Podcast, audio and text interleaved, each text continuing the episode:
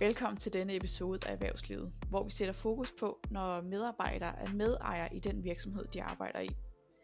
I en, øh, i en medarbejderejet virksomhed, der har medarbejderne meget større indflydelse på meget af alt det, som, øh, som topledelsen sidder og beslutter i dag.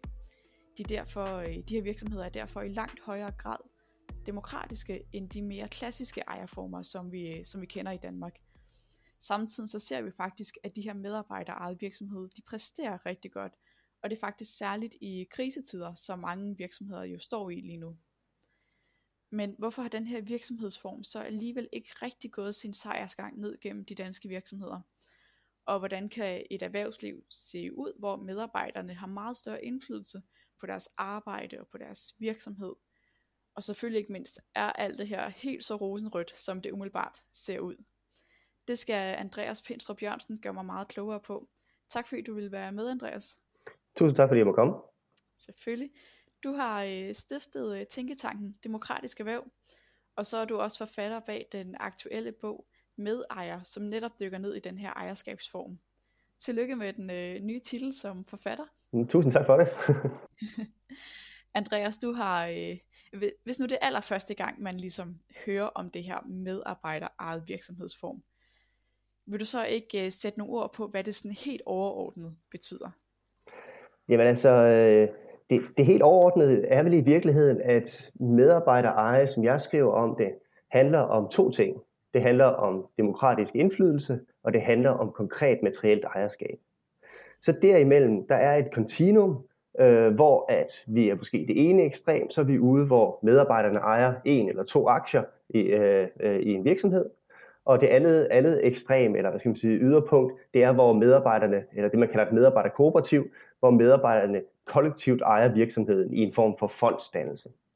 Så alt derimellem øh, er også det, er det, jeg beskæftiger mig med i virkeligheden. Så, øh, men, øh, men, men øh, hvad skal man sige, øh, det ene ekstrem, eller den ene yderpunkt, hvor at medarbejderne kun ejer en aktie eller to, det er meget svært at tale om medejerskab, og det er meget svært at forestille sig, at man vil få de gevinster øh, ud af det, som forskningen faktisk peger på. Så ja. hvis der skal være et, øh, et reelt medejerskab, så bliver vi nødt til både at have konkret indflydelse på sin lokale, men også mere, øh, hvad skal man sige, de globale eller øh, øh, øh den globale politik i, i øh, den givende virksomhed, samtidig med at man ligesom får mulighed for at have et markant ejerskab. Og der er, der er en lille aktie eller to og ikke nok. Vi skal nok op på øh, en, en del tusind kroner, før det bliver rigtig meningsfuldt. Ja, og altså den her ejerskabsform, passer den bare til alle virksomheder, eller er der nogle krav, man helst skal leve op til i størrelse eller branche eller noget andet? Altså, øh, medejerskab passer til næsten alle virksomhedsformer. Der er nogle udfordringer. Der er noget med, at man måske ikke vil have medarbejderne til at eje øh, banker eller finansielle selskaber, hvor det måske er klogere, at hvis man skal have en anden ejerskabskonstruktion der, der skal det være forbrugerne. For man skal nødig have et, hvad skal man sige, et, et modsætningsforhold mellem, hvad øh, medarbejderne laver, og hvad kunderne så øh, får ud af det. Men, men ellers som udgangspunkt, så kan man egentlig tænke sig, at øh, medejerskab det fungerer i alle typer virksomheder. Det, der er øh, det vigtige, er nok konstruktionen. Konstruktionen vil variere afhængig af virksomhedstypen, men det, at medarbejderne konkret får ejerskab, og at de får, hvad skal man sige, øh, indirekte eller direkte indflydelse på beslutningsprocesserne, det, øh, det kan man egentlig indføre i næsten hvilken som helst virksomhed i dag. Okay. Og altså som medarbejder får jeg så øh, altså får jeg et afkast af overskuddet, eller hvordan kommer det her med, at jeg ejer virksomheden til udtryk sådan rent økonomisk? Jamen altså, den måde det fungerer på i mange medarbejderejede virksomheder, øh, der er det jo sådan, at hvis du har et ejerskab, et materielt ejerskab af virksomheden, så får du selvfølgelig i afslutningen af året et afkast på, hvor godt det er gået i virksomheden. Så øh, der, der er følelsen jo også af, at du har nogle af dine egne penge bundet op i virksomheden, du har hånden på kogepladen, og, øh, og det betyder selvfølgelig, at hvis det er gået godt i virksomheden, så får du et afkast i slutningen af året, og hvis det ikke er gået så godt, så kan det være, at din, øh, dit ejerskab bliver skrevet en lille smule ned. Øhm, for der skal være den der direkte kombination eller kobling til, at det har betydning for dig materielt.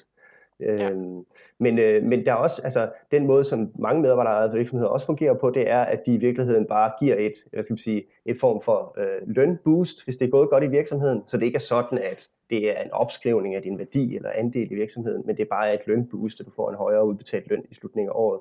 Lidt ligesom de bonusser, som man udbetaler i forskellige konsulentbyrå øh, virksomheder i dag. Ja, Og altså noget af det første, jeg ligesom tænkte, da jeg hørte om den her ejerskabsform, det var egentlig, at selvom at jeg måske er en virkelig dygtig øh, revisor, eller jeg er en dygtig receptionist, en dygtig arkitekt, eller et eller andet andet, så er det ikke sikkert, at jeg er vildt dygtig til det her med at, straf, øh, med at træffe nogle gode strategiske beslutninger. Så er det, øh, er det virkelig en god idé, at Gud og hver mand går ind og, øh, og begynder at sidde og træffe de her beslutninger? Altså jeg tror også, jeg var lidt skeptisk øh, i starten, øh, da jeg begyndte at, at forske i det her område. For jeg tænkte også, skal alle, skal alle så være med til at træffe beslutninger? Er det meningen? Skal vi ovenikøbet? Det er der nogen, der, der, der, der også, også kan få hvad skal man sige, forestillinger om. Er det så sådan en rundkreds, hvor man sidder og beslutter konsensus, øh, øh, konsensusvirksomhedsledelse? Og så er det bare sådan, at forskningen og de konkrete tilfælde, jeg kender til, de peger på det stik modsatte, at der faktisk, hvad skal man sige, for det første er der mange, mange forskellige måder, hvor det er, at man, øh, øh, man har indflydelse på at træffe beslutninger. Øhm, og for det andet, så viser det sig faktisk i forskningen, at de, de medarbejdere, der arbejder i virksomheden, er gennemsnitligt rigtig gode til at træffe beslutninger, eller i hvert fald til at give input til at forstå, hvordan tingene øh, øh, øh fungerer i virksomheden. Der er ingen tvivl om, at der er noget, der hedder uddannelse, som, som er vigtigt, og der er noget, der hedder, at man faktisk bliver ved med at sørge for, at medarbejderne kan se sammenhæng mellem bundlinjen og toplinjen i virksomheden, og øh, at de kan se, øh, hvordan det påvirker deres lønninger og deres øh, hvad skal man sige, afkast øh, på en investeret kapital. Men faktisk så, så tyder studien på, at medarbejderne er overraskende gode til at komme med øh, input, øh, og ikke bare overraskende, altså det vil sige, de er faktisk øh, hvad skal man sige, øh, markant bedre til at vide, hvad det er, der er brug for på lokalplan nede på fabriksgulvet, men de er også rigtig gode til at hvad skal man sige, have det lange lys på, og det er jo derfor, at sådan nogle virksomhedsformer her, de har vist sig at være mere produktive og mere langsigtede øh, gennemsnitligt. Så på den måde, så kan man sige, at der er, altså, øh, det er ikke fordi, at en medarbejderejet virksomhed, den skal, ikke skal have noget hierarki. Altså en medarbejderejet virksomhed, normalt har vi en, en, en klassisk hierarkisk struktur i de fleste medarbejderejede virksomheder, hvor du har en leder, der beslutter og bestemmer. Men der er bare det element, og det er måske et meget element, som man i mange virksomheder har brug for at få indført. Det er jo, at øh, lederen i høj og i meget højere grad er tvunget til at orientere sig over for medarbejderne og deres input øh, fordi at de er jo ejere, og fordi de i teorien kan skubbe ham af skamlen øh, ved næste generalforsamling. Og ja. det kan være en rigtig stor styrke.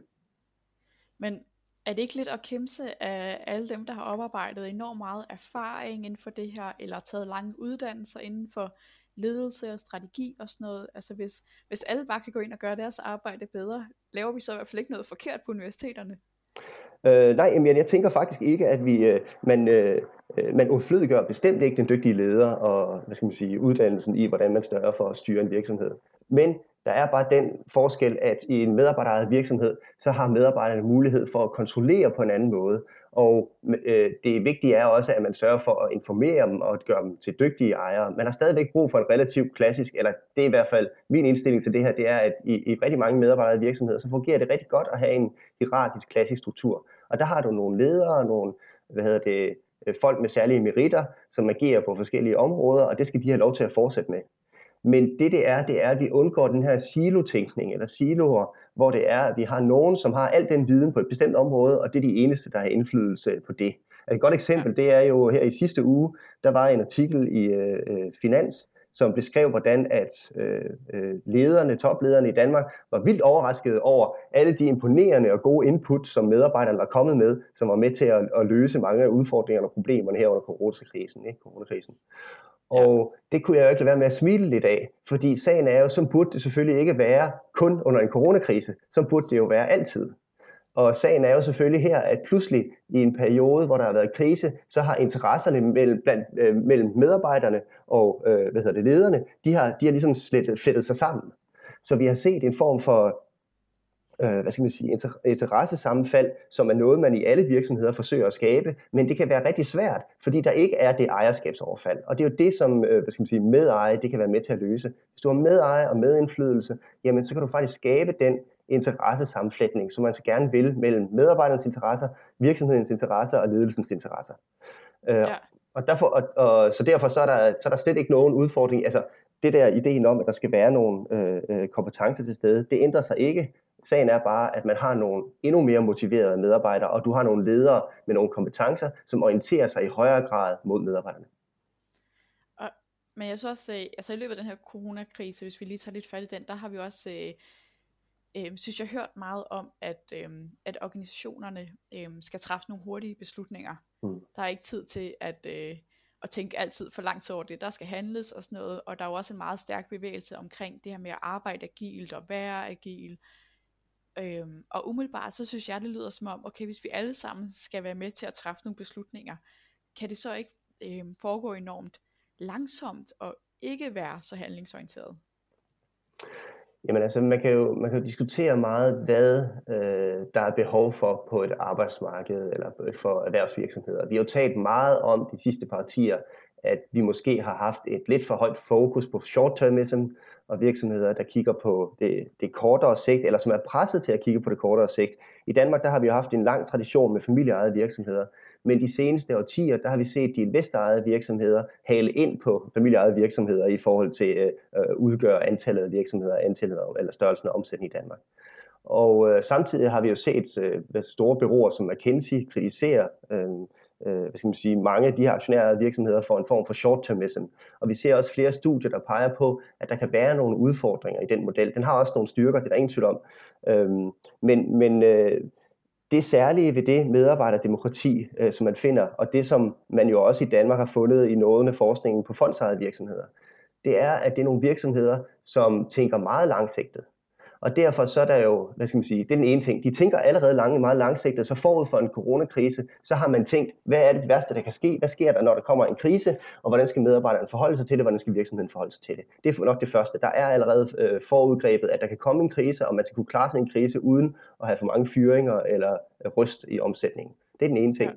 Den anden ting er jo, at, øh, at når der så kommer sådan en krise, så er medarbejdere, der har hånden på kogepladen og faktisk ejer en betragtelig del af virksomheden, og som allerede er blevet informeret godt om virksomheden, forstår virksomheden og også dens økonomi, og hvordan den hænger sammen med deres egne, øh, øh hvad skal man sige, øh, deres, deres egen øh, løn og, og øh, resultat, øh, afsæt bonus i slutningen af året, jamen de er faktisk allerede motiveret og klar til at finde løsninger i den situation. Jeg snakkede lidt med en professor, der hedder øh, øh, Douglas Kruse, som er en af de største grand old øh, øh, mænd øh, på det her område.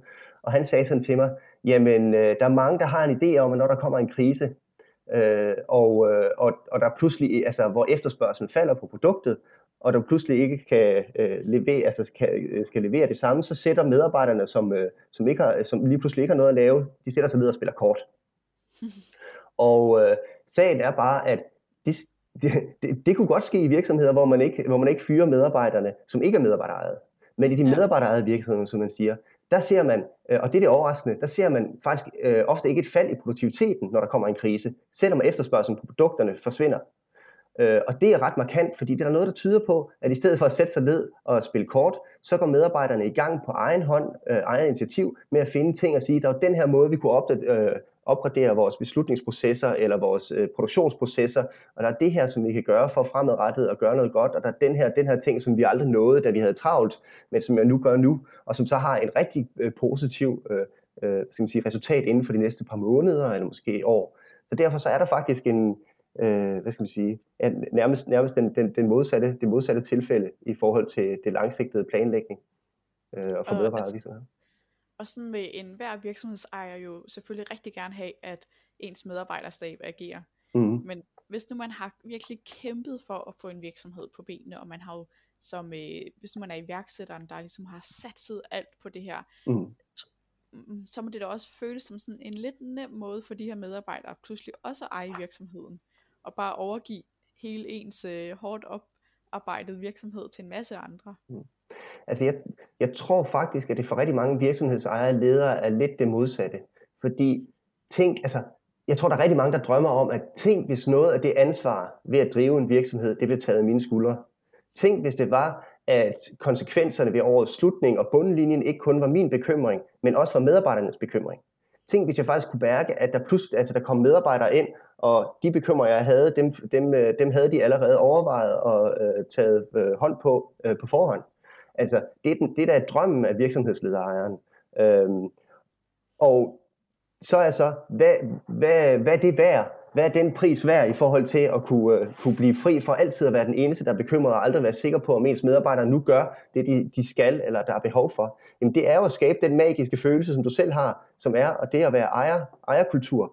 Altså at føle og overdrage den her ejerkultur til medarbejderne. Det er den ene ting. Den anden ting er, at jamen, øh, det interessante for en virksomhedsejer leder, det er, at virksomheden den fortsætter i lang tid. Det er jo det, er jo det lille barn, der skal, øh, der skal klare sig og vokse op og blive stort osv., øh, og man ønsker, at den er stabil og har en lang levetid. Det ved vi, at medarbejderejede virksomheder er med til at skabe, hvis der er en markant medejerskab og markant øh, hvad skal man sige, indflydelse på beslutningsprocesserne, så, så varer den her virksomhed, den overlever simpelthen længere tid. Og det handler jo ikke om, at, og det er nummer to, at lederejeren skal overdrage hele sin virksomhed, Øh, det handler om, at man skal give markant øh, øh, hvad hedder det, ejerskab og markant indflydelse ud til medarbejderne. Og der kan medejerlederen sagtens stadigvæk sidde og have indflydelse rundt om bordet. Og for, og for det tredje, så øh, noget, som man jo siger rigtig meget, nu ved jeg ikke, om øh, du følger med i løvens hule, men øh, det er jo nærmest blevet, øh, hvad skal man sige, dansk folkeeje, hvor at, øh, at de sidder jo og siger sådan, nu skal du høre, det handler ikke om at eje øh, 100% af en dårlig forretning. Det handler om, at man skal eje 1% af en succesforretning. Fordi ja. det er der, hvor man virkelig tjener penge. Og det er lidt det samme, jeg vil sige her. Vi ved, at den her medarbejdereje-type, den er mere produktiv altså end, end andre virksomhedstyper. Og hvis du tør som medejerleder, det er jo selvfølgelig der, hvor du skal være, hvor, hvor øh, det, det er visionerne, og du skal, øh, du skal ture noget her, ikke? det er, at jamen, hvis du gør det her, så har du faktisk mulighed for at skabe en langt større virksomhed og stærkere virksomhed. Og det er da langt sjovere at eje, hvad skal man sige, lidt af en succes og en stor virksomhed, end det er at eje rigtig meget af noget, som ikke rigtig går rigtig godt. Ja, og det her det er jo selvfølgelig, når, når alt går rigtig øh, godt, men selv i, øh, selv i sådan nogle her virksomheder, som præsterer helt vildt godt, så kan man jo godt som individ sidde i en situation, hvor man bør skifte arbejde. Det kan være, at man bare ikke lige trives med de kollegaer, man lige sidder omkring. Det kan være, at man øh, at det passer helt vildt dårligt ind i ens familie, no, øh, ens familieliv nogle ting ved, øh, ved arbejdet. Og det er jo ikke så nemt at komme ud af en, øh, en virksomhed, forestiller jeg mig, som man er medejer i. Kan vi ikke risikere, at vi holder folk fast i nogle jobs, hvor de faktisk burde at tage skridtet og forlade det her, det her job? Jeg vil nok vende den om og sige, at der er øh, tusindvis af danskere, der går på arbejde hver dag, og som ikke bryder sig om det. Og det er et problem, som vi skal have øh, hvad hedder det, konfronteret. Men hvordan konfronterer man det? Er det at skifte dem rundt, hvilket vi ved er en enorm omkostningsfuld proces? Eller er det at få skabt den kultur og følelsen af ejerskab og faktisk glæden ved jobbet øh, internt på arbejdspladsen? Og der er noget, der tyder på, at medejerskab, øh, det faktisk kan være med til at gøre det. At det faktisk kan være med til at skabe en helt anden forhold til, øh, til arbejdspladsen. Man føler faktisk, at man har ejerskab, man føler, at man har indflydelse. Vi ser jo også en voldsom øh, vækst, i hvert fald i øh, antallet af selvproklameret øh, stresstilstand og, øh, og, og folk, der søger læge. Til, altså, og der er det jo ret interessant, at et af de mest afgørende, som jeg forstår det, øh, psykologiske træk, udfordringer, der er ved, og, øh, og, øh, ved, ved stress, det er jo øh, behovet for kontrol, eller manglende kontrol og indflydelse på sin egen jobsituation, og på at kunne træffe sin egen valg. Og der, der er der noget helt særligt i forhold til medejerskabet. Ikke fordi det, det kommer selvfølgelig også med nogle konsekvenser, fordi det, du er jo pludselig knyttet til dig til virksomheden, og der er nogle af dine penge i den, og det kan selvfølgelig også skabe en, et pres. Øh, men, men der er noget, der tyder på de undersøgelser, der er lavet, hvor man har spurgt medarbejdere i medarbejderejede virksomheder, at de faktisk synes rigtig godt om det, at de er mere tilfredse, at de i højere grad ser virksomhedens målsætninger som deres egne, at der er den her ejerkultur, der gør, at, øh, at de skaber en, en form for magisk motivation. Og det er jo den magiske motivation, vi har brug for, og ikke nødvendigvis et, et, et virksomhedsliv, som, øh, hvor folk kun arbejder to måneder i den enkelte virksomhed. Altså lige nu i Danmark, så har vi jo en udfordring, altså som du siger, øh, øh eller øh, som, som, som du også ved, så, så har vi i Danmark jo en, en højere fleksibilitet i forhold til at skifte fra job til job. Men det skaber også en udfordring i mange virksomheder, hvor, som gerne vil holde på deres medarbejdere. Man kan se, at de hele tiden skifter, for de skifter efter, hvor der er højere løn, eller flere frynsegoder, eller det ene og det andet. Øhm, og det er jo de skift, øh, som vi måske skal have, i hvert fald, øh, vi skal være pas på, at de ikke, de ikke eksploderer, så vi aldrig nogensinde får nogle produktive medarbejdere, som kun er der et år ad gangen, når vi ved, at den gennemsnitlige arbejder, medarbejder næsten skal være et år på en arbejdsplads, før der rigtig sker noget. Ja.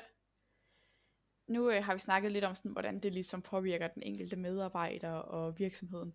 Nu kunne jeg godt tænke mig, at vi sådan kiggede lidt på, hvordan påvirker det her sådan lidt mere vores samfund. Ja. Øhm, og altså, øhm, kan man sige noget om, hvordan de her medarbejderejede virksomheder øhm, påvirker fordelingen af pengene i samfundet? Ja, det kan du tro. Altså, man har jo talt rigtig meget om de seneste år. Øh, nogen har måske læst øh, Thomas Pikettys værk øh, øh, Kapital i det 21. århundrede, eller et af hans nye værk, øh, Kapital og ideologi. Og noget af det, han slår på trummen for, øh, det er jo, at øh, en af de stigende uligheder i den vestlige verden, øh, det gælder øh, særligt for USA, men det gælder også for Danmark, i hvert fald ifølge øh, hvad hedder det, det økonomiske råd, og det er en større og større andel af den, eller stigning i ulighed, den kommer fra, øh, fra stigning i ulighed på afkast på kapital. Øhm, og derfor så, det han, det han taler om, det er jo, at vi skal prøve at bevæge os fra en distribution, om distribution, som er efter øh, indtægter og skatter, til en prædistribution.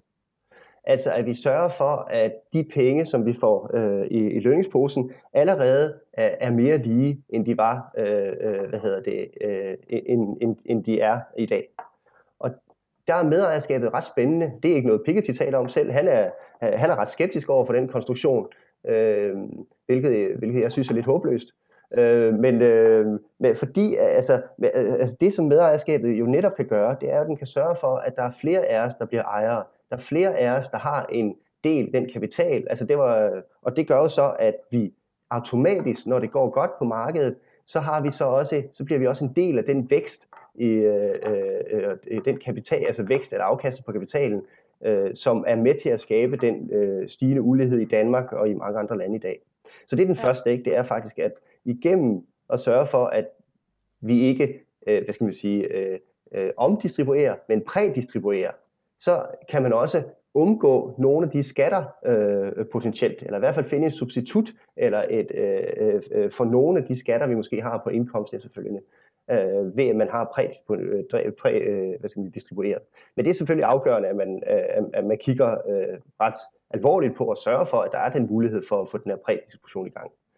Det andet er, at til trods for, at man kan se i Danmark, og det økonomiske råd siger, at det er for kapitalen øh, afkast, øh, at man ser den største stigning i ulighed i dag, bidrag til Gini-koefficienten, så er der jo alligevel, øh, hvad skal man sige, indkomst, almindelig indkomst, som er den største ulighedsskaber i dag.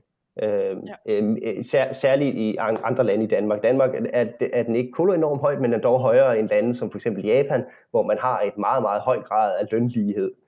Øh, og, øh, og, og, og det man jo så gør øh, i Danmark og mange andre lande, det er jo så, at man, altså man, man, man beskatter øh, for at sørge for, at vi har nogenlunde lidt mere øh, lige hinanden, øh, fordi at vi efterhånden ved, at der er en sammenhæng mellem øh, en, en grad af lighed og et samfund, der er produktivt og hænger sammen og har en høj øh, grad af, hvad skal man sige, øh, forbrug. Øh, men, men, øh, men det, nå, det får vi tilbage til. Men det, der faktisk er interessant ved medarbejderejede virksomheder, det er, at det en større, hvis virksomheden den er ejet af, en, øh, øh hvad skal man sige, ejet af så mange medarbejdere i en virksomhed som muligt, og som har en markant ejerandel, så kan vi også se, at toplederlønningerne er mindre. Øh, så der faktisk er, og det handler ikke nødvendigvis om et krav fra medarbejdernes side til, at øh, der er no, øh, til at det skal være mindre, eller, eller at, at de skal tjene lige så godt som sine kolleger, men der er simpelthen fra ledernes side en, øh, en oplevelse af, at det ikke, altså, at, at, at, det, at det ville være mærkeligt øh, at skulle tjene så meget mere end medarbejderne, som jo også har en finger på pulsen, og som ligger deres øh, øh, øh, sjæl og hjerte i virksomheden. Ja. Så der er altså en helt konkret, altså vi ved bare, at øh, den der rate mellem, hvad tjener den, øh, den, på, øh, den, der tjener mindst i virksomheden, og den, der tjener mest, den er bare mindre i medarbejdere i virksomheder. Så det er også en måde at, hvad skal man sige, at arbejde i forhold til ligheden på. Ja, og faktisk det her med høje, øh, enormt høje lønninger til cheferne. Øhm, hvis du er interesseret i det, så er vores øh, podcast øh, fra sidste øh, uge øh, tager nemlig fat i det emne. Men øh, noget andet, Andreas, jeg også kommer til at tænke på, øh, når du siger det her, det her, det kan jo faktisk også bidrage til, øh, øh, hvad skal man sige, mere lige løn imellem øh, kønnene, fordi vi jo ser, at generelt så ejer mænd jo en meget større formue øh, i Danmark, end kvinder gør. Og en måde, man måske kunne balancere det lidt ud på os, det er jo også, hvis nu, at, øh, at medarbejderne, for kvinderne er jo sådan set på arbejdsmarkedet til at tjene pengene, de har bare ikke øh, de her top ledelsestillinger i så høj grad, hvor man tjener rigtig godt. Øh, så det var bare lige en anden note, at det kunne også være, at det bidrog til øh, en lidt mere sådan lige løn til, øh, til køn. Ja, og det er en meget interessant overvejelse, også fordi, at der er jo noget med, at jo mere, det er ikke fordi, der pludselig bliver øh, øh, øh, øh kollektiv lønsætning på medarbejderede virksomheder, men der er noget, der tyder på, at man i langt højere grad diskuterer vilkårene internt, og prøve at finde ud af, hvad er den rimelige løn og lige løn for lige arbejde, som vi alligevel stadigvæk har lidt udfordringer med i Danmark i forhold til at sikre. Så det er jo det er rigtig spændende, og, og der hvor vi har det rigtig, rigtig store udfordring for at sikre det, det er jo selvfølgelig pension, øh, opsparing øh, og, og, og ejerskab, hvor, hvor, som jeg forstår det, der er øh, hvad hedder det, kvinder i forhold til mænd, øh, øh, har de en, er de meget langt dårligere stillet. Ja, i høj grad, selvom vi lever længere. mm, ja, det er så det. Men, øh, øhm, noget andet, jeg faktisk også har, har tænkt på kunne være problematisk med den her ejerskabsform, det er, at virksomheder har jo øh, rigtig stor indflydelse på vores samfund. Det kan være i form af, hvordan de øh, påvirker vores øh, miljø. Det kan være i form af, hvordan de passer på deres medarbejdere, eller hvad de vælger ligesom at donere penge til og har af CSR-initiativer. Øhm, og det er jo så rigtig godt, at det vil medarbejderne jo så have en langt større indflydelse på, hvis de er med til at eje virksomheden. Men til gengæld tænker jeg også, at alle de øh, mennesker, som er uden for arbejdsmarkedet. Det kan være, at man lige er mellem jobs, det kan være, at man er studerende eller pensionist, eller man simpelthen har mistet sin arbejdsevne. Vil de så ikke blive sat i et, øh, i et tomrum lidt, hvor de lige så snart de af en eller anden årsag må forlade arbejdsmarkedet, så bliver de også kørt lidt ud for, øh, for den her del af demokratiet og får mindre indflydelse? Øh, jeg, jeg, jeg hører lidt, der er i virkeligheden to spørgsmål. Det ene spørgsmål, det handler jo om, jamen, vi har en stigende, øh, hvad skal man sige, virksomheder i dag i Danmark, men også i andre vestlige lande, har en stigende og større og stadig større indflydelse øh, politisk. Det, og vi har også set, at de udgør en stadig stigende og øh, øh, øh større andel af det, den totale kapital i et givet samfund. Så der er også noget naturligt i forhold til, hvis man tænker, at økonomistrømme de har en betydning på øh, øh, politiske beslutninger, det er der noget, der tyder på fra flere studier i USA, øh, så, så, så er der selvfølgelig en, en, en, en særlig interessant øh, ting her. Øh, og det andet, det handler jo så om hvad med dem, der er uden for virksomhederne? Hvad sker der i forhold til dem? Har de mulighed for indflydelse? Hvis jeg lige må tage dem hver for sig, fordi den første er jo, at jeg tror faktisk, der er et, altså, det, er jo, det er jo ret positivt, hvis man internt i virksomhederne kan skabe en større, øh, hvad skal man sige, øh, varieret og øh, forskelligartet diskussion om, hvad er virksomhedens mål? Hvordan er det politisk, at vi skal agere? Fordi lige nu så har vi jo en meget, meget lille gruppe af mennesker, om det er en bestyrelse eller en ledelse, som vælger, jamen vi skal arbejde for det her, vi skal donere penge til det her øh, initiativ, øh, øh, politisk initiativ eller den her indsats, hvor at der ikke været den store diskussion. Det er jo noget, man kan få. Man kan faktisk få en helt anden øh, parlamentarisk, øh, demokratisk debat om, hvad det er, virksomhederne gør, når det er, at der er en højere grad af medejer i virksomhederne. Og det tror jeg er spændende. Der er også det, der peger på, at øh, en større diversitet i virksomhederne, det er også med til at skabe en, en, en højere produktivitet øh, og styrke af virksomhederne selv. Øh, og det tror jeg også har øh, den konsekvens, at øh, de beslutninger, virksomheden træffer, eller den måde, den agerer politisk på, den bliver mere repræsentativ for samfundet generelt. Og, så, og, og det er jo den udfordring, vi har, man måske særligt har i USA, hvor at virksomhederne ikke har, øh, altså har nogle øh, meget øh, hårde øh, og, hvad skal man sige, øh, nogle gange enøjede idéer om, hvad det er, de skal gøre for at få indflydelse, og hvad der er godt for deres virksomhed, som ikke altid er godt for deres medarbejdere eller det generelle samfund omkring dem. Selvom der er mange virksomheder, der gør det meget godt. Øhm, det andet spørgsmål det er det, hvad nu hvis du så ikke er medlem af, altså, af, af de her virksomheder? Hvad nu hvis du ikke har, øh, hvis du er uden for arbejdsmarkedet, hvis du har overførselsindkomst osv., jamen kan du så, øh, øh, så, så er du jo uden for, for den situation, hvor virksomhederne får et stadig større indflydelse. Og det er jo rigtigt, altså det er en udfordring. Og det tror jeg ikke er noget, som medarbejderejede virksomheder i sig selv øh, løser. Øh, vi kommer til at have den udfordring, vi har den i dag i rigtig høj grad, at det er grupper, der ikke rigtig bliver hørt øh, i, i, i det danske øh, demokratiske samfund. Måske fordi de mangler ressourcerne øh, til det. Øh, og øh, øh, altså det, det, eneste, det eneste, man kunne sige, det er, at jamen, de gør det ikke værre de, vil jeg sige, medarbejdere virksomheder, de skaber højere grad en diversitet i virksomhederne for, at, øh, for den politiske diskussion, og for hvad virksomhederne skal gøre, og hvordan de kan indflydelse på, øh, på samfundet, øh, hvor øh, en diversitet, som ikke var der før. Men før der havde vi også problemet med, hvad skal man sige, øh, grupper, der, der ikke får indflydelse på virksomheden, og ikke får det afkast fra virksomheden, som det skal gøre. Så der er, altså der er stadigvæk udfordringer. Det tror jeg ikke medarbejdere i sig selv kan løse. Det, er, det, er, en, det er en større politisk stats øh, øh, spørgsmål. Ja, Øhm, du beskriver i, øh, i din bog det her med, at øh, medarbejderejede virksomheder, de er særlig gode faktisk i krisetider, som jo er relevant for rigtig mange virksomheder i dag. Men jeg kan alligevel ikke lade være med at tænke, at øh, hvis man som medarbejder også ejer den virksomhed, man arbejder i, øh, og virksomheden kommer ud i en krise, lad os sige en finansiel krise, så står man jo netop, som du også nogle gange siger, det her med, man, så står man med hånden på kogepladen. Og det er jo et udtryk, man bruger enormt meget, og politikere skal have hånden på kogepladen. Men jeg kan ikke lade være kritisk overfor, træffer man de bedste og mest velovervejede beslutninger, når man netop står med øh, en hånd øh, på kogepladen, og sådan i overført betydninger ved at mm. få brandvæbler. Altså, er det, er det ikke bedre, at det er nogen, der ikke er så øh, selv påvirket, altså lige kan tage et skridt tilbage og lige se, okay, hvad er en mere øh, nøgtern beslutning at tage, og ikke alle dem, der er i gang med at få brandvabler, øh, komme med en god beslutning, ikke? Altså, øh, er det ikke bedre, at man lige kan se det lidt udefra, når man skal træffe de her beslutninger? Jo, det, jeg tror, det er rigtig godt, hvis man kan se det udefra, og hvis man kan sådan lidt nøgternt gå til sagen. Øh, det jeg vil, vil, vil, et, jeg vil hellere male et billede af, at jeg siger, hvordan er det i dag? Jamen i dag, der har de fleste øh, mellemstore øh, øh, øh, øh og små virksomheder, de har en ejerleder og måske en bestyrelse, øh, som har indflydelse på det her. Det vil sige, at vi har meget, meget få mennesker, øh, som, som faktisk føler sig rigtig ramt og virkelig har holdt på kogepladen. Og, øh, og det er ikke bare, hvad skal man sige, øh, en lille ting, det er, hvad skal man sige, hele deres eksistensgrundlag, som risikerer at forsvinde, hvis det her går galt. Det er ikke tilfældet, hvis ejerskabet er spredt mere ud blandt medarbejderne. Øhm, og derfor så vil jeg egentlig advokere for, at det er ikke fordi, jeg, jeg, kan ikke, jeg kan ikke påvise det andet end de tal, der peger på, at de faktisk klarer sig bedre i krisetider. Men jeg tror også, der er en logik i at sige, jamen, det er slet ikke så dumt at sørge for, at det ikke er de få, øh, som virkelig afhænger af virksomhedens overlevelse, altså toplederen, øh, bestyrelsen, som træffer de her beslutninger. Øhm, ofte, ofte i Danmark har vi jo ikke nødvendigvis en særlig stærk øh, bestyrelse i forhold til, hvordan virksomheden ledes og, og køres i de her tilfælde. Øhm, så sagen er jo, at, at, at det bliver toplederen eller øh, virksomhedslederen, der så træffer de store øh, beslutninger. Og, og spørgsmålet er, jamen er man, når man står og er bange for at, og, hvad skal man sige, at, at, at blive udslettet, er man så den rigtige til at træffe de beslutninger? Men det vil jeg også sige, nej, det er ikke sikkert, man er det. Det er ikke sikkert, man altid er den bedste til det. Og derfor er det måske meget godt at have et organ lagt ind imellem, der hedder, hov, alle medarbejderne her er også interesseret i det. Det er nu, vi har brug for at få alle de gode idéer på spil. Og det er også det, som hvad skal man sige, der var lavet en undersøgelse om, og som Finans de, øh, de, de bragte for et par uger siden, som siger, jamen, øh, det er utroligt, medarbejderne har jo været med til at bringe os ud af den her krise, fordi de pludselig springer frem med de mest fantastiske idéer til, hvordan vi kan løse det, og hvordan vi kan arbejde videre.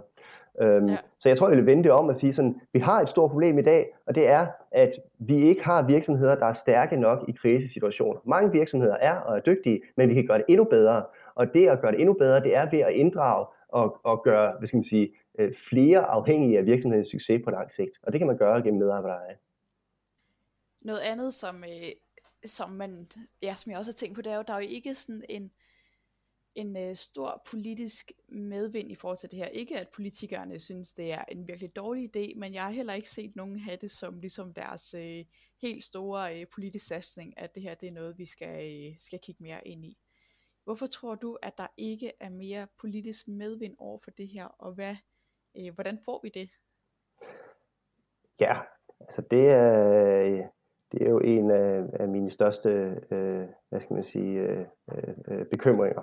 Og det, øh, altså, det første jeg vil sige, det er, jamen, der har været en eksplosion i interessen for medeje, også blandt politikerne. Det er bare sådan for at sige, der er en, der er en playfield. field. I for tre år siden, da øh, uh, Tænketank Demokratisk Erhverv ikke fandtes, øh, der blev ordet demokratisk virksomhed, andelsvirksomhed, overhovedet ikke nævnt i de erhvervspolitiske udspil, som alle ordførende kørte. Der har ikke, de sidste de tre år forud for det, det er op til 2018, øh, de tre år forud for, så var det ikke nævnt en eneste gang. Øh, året efter Tænketank Demokratiske Erhverv blev stiftet, så var der fire politiske partier, der havde lavet en politik og udspil på de her områder. På andels, på medarbejdereje, på demokratisk erhvervsliv osv. Øh, så, jeg tror, altså, så jeg tror faktisk, vi er i gang med at se noget.